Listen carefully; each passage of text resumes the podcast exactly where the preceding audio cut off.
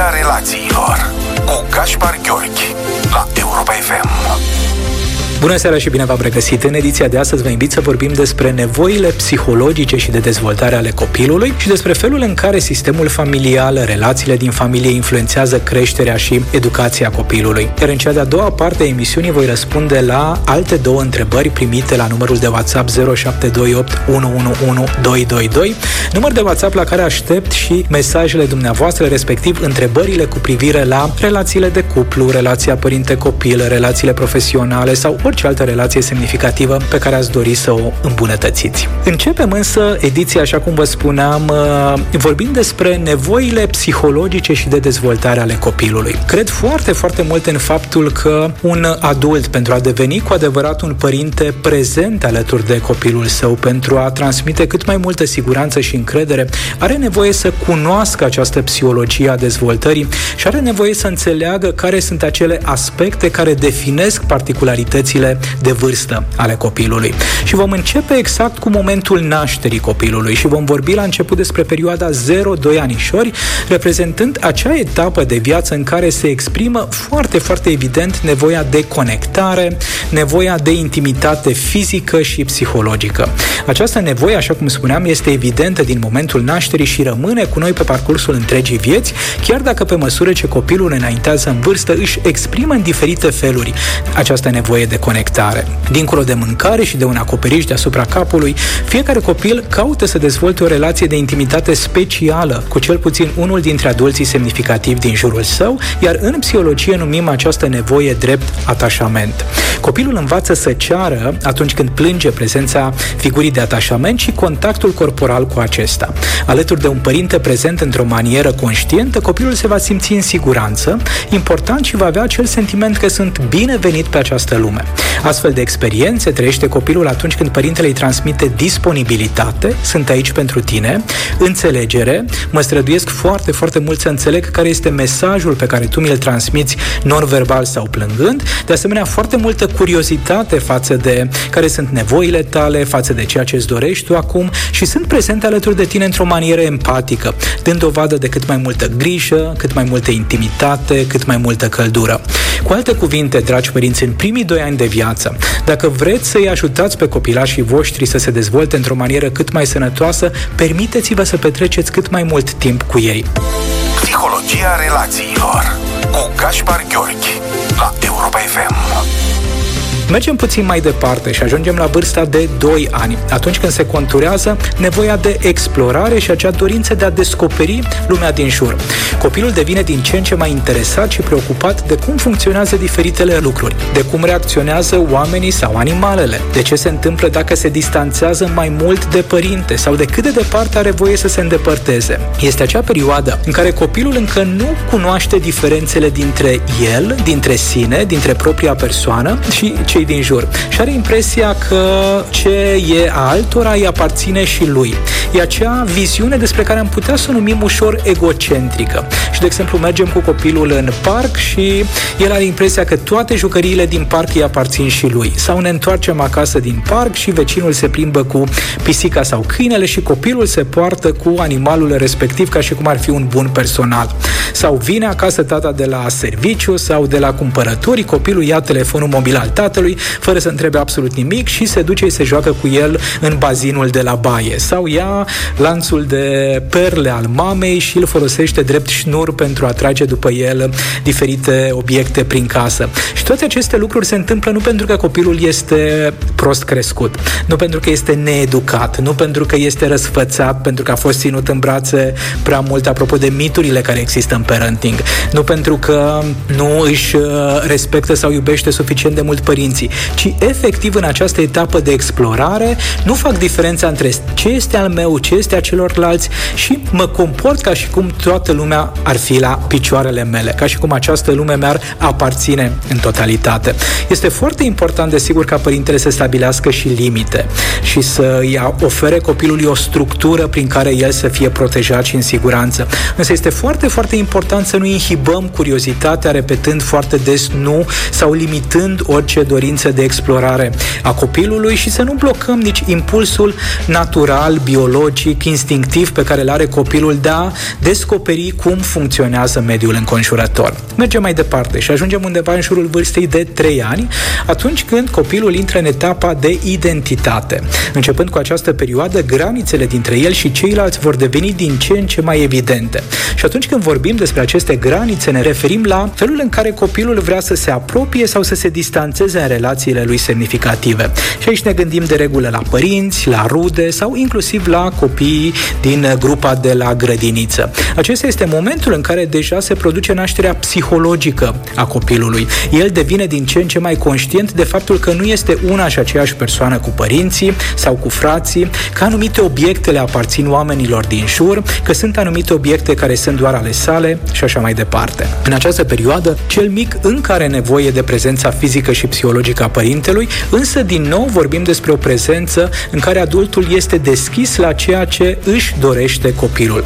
S-ar putea, de exemplu, ca fetița să-și imagineze că este o pisicuță și va avea nevoie ca tatăl să intre în lumea ei imaginară și să o vadă drept o pisicuță. Sau băiatul să îmbrace rochia mamei să pretindă că este un personaj dintr-un desen animat, să ne imaginăm o zână sau o prințesă, iar tatăl să valideze cumva acest rol pe care și-l asumă copilul, să-i transmită că totul este în regulă, pentru că astfel își cultivă energia feminină de care are nevoie orice băiat și orice bărbat în viață. Psihologia relațiilor cu Gaspar Gheorghi la Europa FM. Suntem undeva în jurul vârstei de 4, 5, 6 anișori. Copilul deja a învățat că poate să aibă încredere în părinți, că există o serie de reguli în baza cărora funcționează lumea din jur, că el își poate face vocea, nevoile, dorințele, drepturile auzite și că de aici încolo vrea să descopere impactul pe care îl are asupra lumii. Etapa de competență și putere se referă la ce pot să fac eu în această viață, la care sunt efectele pe care le au comportamentele mele asupra celor din jur, asupra viitorului meu, asupra felului în care stau diferitele lucruri. Și va vrea, de exemplu, să facă o serie de lucruri efectiv în locul părinților, să care singur sacoșa cu diversele cumpărături, să răspundă atunci când sună telefonul fix, să aibă cel mai apreciat desen din uh, grupa de la grădiniță, să-i pună el pe părinți la culcare, să devină învingător de fiecare dată când se luptă corp la corp cu mama sau tata. Și iar este important de știut că în spatele acestor comportamente nu vorbim de o atitudine narcisistă, așa cum s-ar putea gândi unii adulți, sau de un copil răsfățat, un copil domnul Goie. Nu, nici vorbă. Din punct de vedere psihologic, copilul are nevoie să știe că este capabil să facă o serie de lucruri. În această etapă se cultivă încrederea în propria persoană și cumva acea dorință de a avea o influență, de a avea un impact asupra lumii. Mergem mai departe la cea de-a cincea nevoie, care devine tot mai evidentă undeva în jurul vârstei de 6 ani. Iar această nevoie este echivalentă cu socializarea cu persoanele din afara sistemului familial, respectiv cultivarea primelor relații de prietenie ceva mai intime. Curiozitatea celor mici este din ce în ce mai mult îndreptată asupra uh, oamenilor care nu fac parte neapărat din familia sa. Părinții sunt centrul universul copilului până pe la vârsta de 6-7 anișori, după care cadrele didactice devin mai interesante, colegii de clasă par mai atrăgători, părinții colegilor de clasă par să fie adulți pe care copilul își dorește să-i cunoască. Și din nou este important de știut că aceasta este o etapă firească și normală în procesul de dezvoltare al copilului, pentru că fiecare copil are nevoie să știe că se poate simți în siguranță în familia din care face parte, alături de rudele sale de sânge, însă și în familia extinsă reprezentată de comunitate, de diferitele sisteme relaționale în care interacționează. Și aici este foarte, foarte important ca părintele să încurajeze această relaționare a copilului cu semenii, cu colegii de clasă, cu prietenii sau vecinii de bloc, cu o serie de alte persoane de aceeași vârstă alături de care copilul se poate dezvolta mai departe. Sigur că vorbim de acea etapă a vieții în care copilul deja a învățat că poate să facă o serie de lucruri pentru pentru el însuși, că poate să se descurce suficient de bine și de unul singur. Poate să se hrănească și singur, poate să meargă singur la toaletă, să-și îmbrace hainele, să-și încalțe pantofii, să anticipeze și să evite obiectele periculoase, ajungând ca pe măsură ce se apropie de adolescență să fie capabil să ia din ce în ce mai multe decizii pentru el, să creeze, să dezvolte relații complexe de prietenie, să planifice, să-și strunească tot mai bine impulsurile și să-și temporizeze cât mai bine nevoile. Pentru că aceste nevoi să fie satisfăcute și bine conturate, să se transforme în niște deprinderi de viață și abilități de relaționare cu sine și cu lumea din jur, copilul are nevoie să beneficieze de validare parentală adulții să recunoască, să accepte și să respecte nevoile de dezvoltare ale copilului și să-l sprijine constant pe cel mic să găsească un soi de echilibru între nevoile sale și nevoile celorlalți membri din familie sau ale oamenilor din jur. Și când vine vorba despre limite și despre modelarea unor comportamente prosociale, indiferent de vârsta pe care o are copilul, chiar dacă acesta se va revolta sau se va opune, este foarte, foarte important ca adultul să nu devină extrem de permisiv, să nu bată în retragere, ci efectiv să stabilească niște limite, pentru că aceste limite nu fac altceva decât să ofere o structură în viața copilului și dă senzația de siguranță, structură egal siguranță. Și de asemenea îl ajută pe copil să capete încredere în faptul că adultul este aici, părintele este aici, bunicul este aici, mătușa este aici și mă ajută și mă susțin așa cum pot ei cel mai bine. Validarea înseamnă să-i transmitem verbal și non-verbal copilului că nevoile sale de atașament, de explorare, de identitate, de competență și de socializare sunt importante pentru noi și că vom face tot posibilul pentru a le satisface. Modul în care se raportează părinții față de nevoile copilului reprezintă așadar și modul în care copilul se va raporta atât față de sine cât și față de nevoile celor din jur.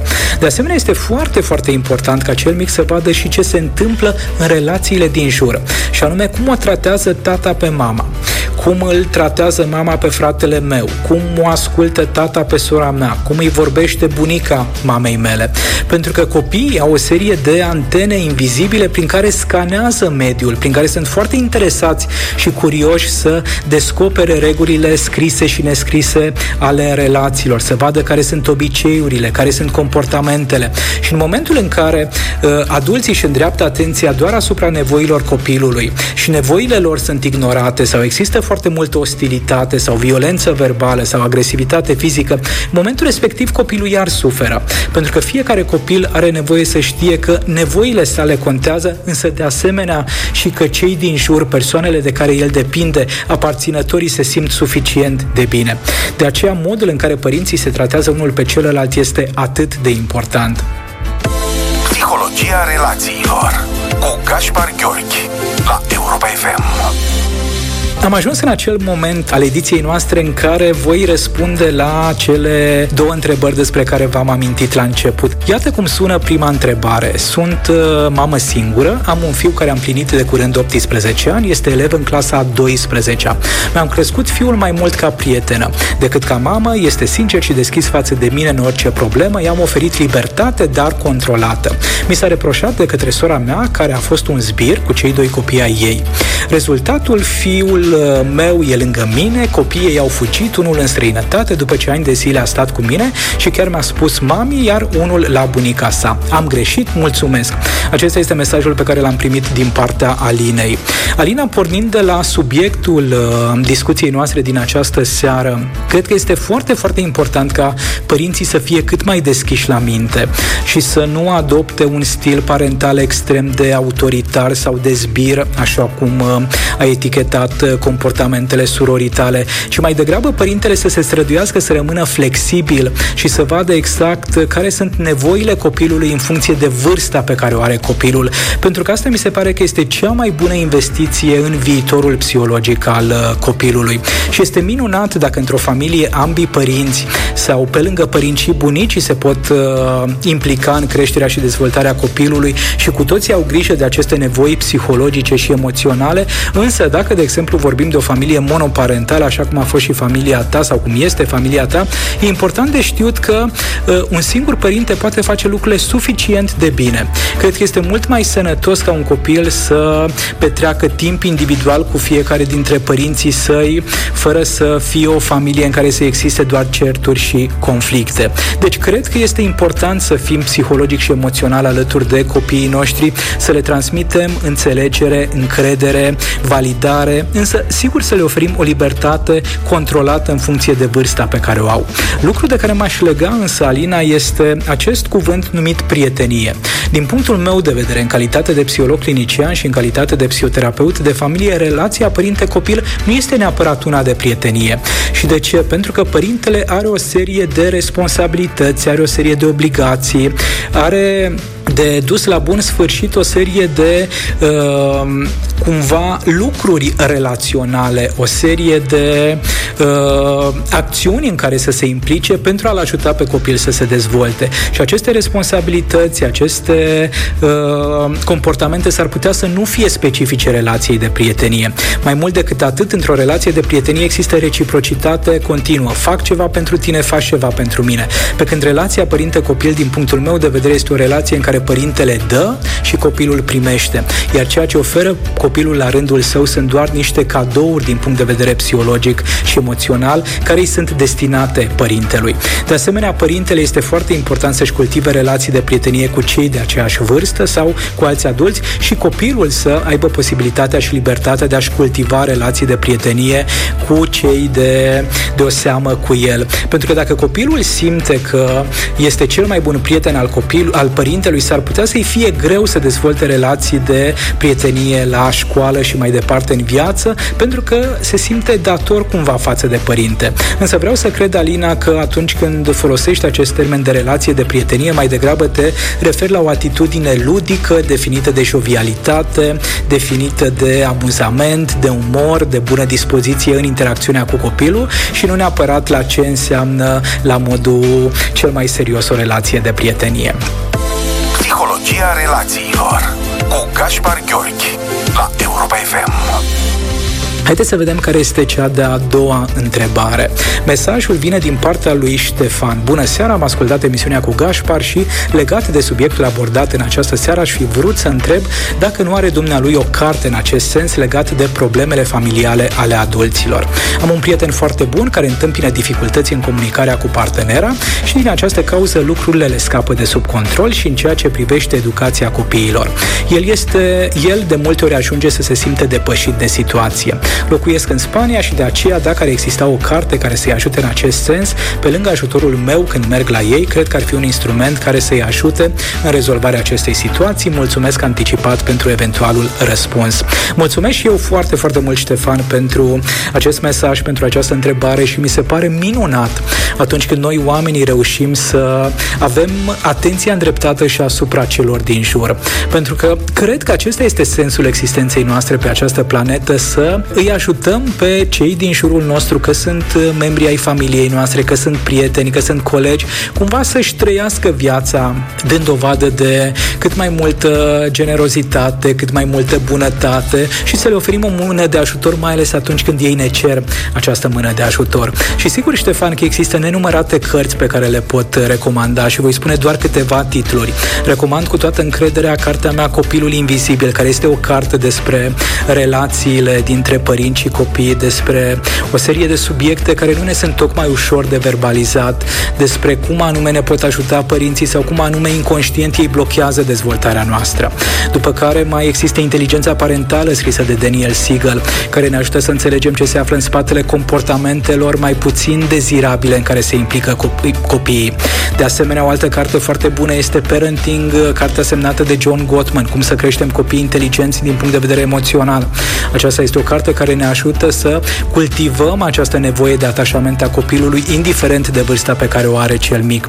Însă, de asemenea, și, sunt și câteva cărți pe care le recomand pentru relația de cuplu a prietenului tău. Împreună la bine și la greu, de Harville Hendrick și Helen la Kelly Hunt, care ne ajută cumva să înțelegem ce dificultăți apar într-o relație de cuplu, de ce apar acele dificultăți și cum anume pot fi ele gestionate, sau Viața în doi când suntem trei, de același John Gottman, care prezintă schimbările prin care trece o familie odată cu nașterea primilor copii. Deci, Ștefan, există nenumărate cărți, toate cele pe care le-am amintit sunt uh, în prezent uh, disponibile cu reducere pe platforma pagina de psihologie.ro și tot acolo găsim o impresionantă colecție de cărți pe tema psihologiei relaționale.